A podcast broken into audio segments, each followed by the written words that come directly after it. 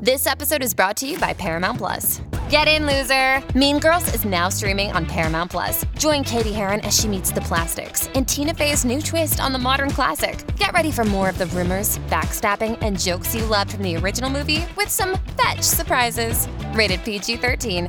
Wear pink and head to ParamountPlus.com to try it free. Introducing our important new series on disability. Rachel Charlton Dailey, guest editor and founder of The Unwritten. What comes to mind when you think of disabled people in the media?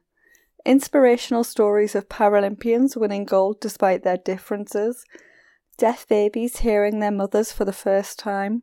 Then, at the opposite end, benefit cheats and deeply traumatic stories of abused and neglected disabled people that focus on how hard it must have been for the parents. I know those are a lot of the images I was bombarded with growing up, and it followed me in my own writing career. It's what led me to found my publication, The Unwritten, which aims to give disabled people a platform to tell their stories authentically.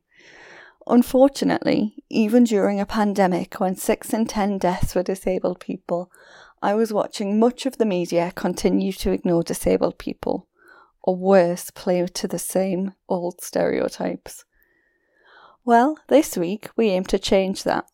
Today marks the start of Disabled Britain doing it for ourselves, a week long series across the Daily Mirror's print and digital platforms, showcasing the lives of disabled people and the issues important to us. I was beyond delighted when the Daily Mirror asked me to guest edit and curate a series of features highlighting the reality of disabled life, written by the voices of those with lived experience Working on this project has been the highlight of my career and hopefully shows the importance of having disabled people involved at every level.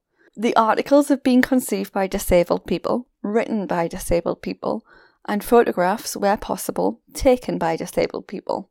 After all, as the saying goes, there's nothing about us without us.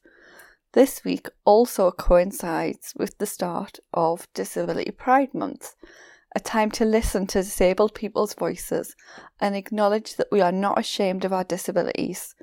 They're another part of who we are. Throughout this week, we aim to change your mind about how we all view disabled people. There are 14 million of us, and we aren't all the same. It's time the public stopped listening to lazy stereotypes and view disabled people in all our wide ranging splendour. If you take anything away from this week, I hope it will be that disabled people don't need pity or awe. We don't want sympathy, we want empathy. Why are we doing this? To amplify the voices of disabled people, to reveal the richness of disabled lives, to create greater empathy for those living with disability, to spotlight something that affects 14 million people in the UK and ultimately us all.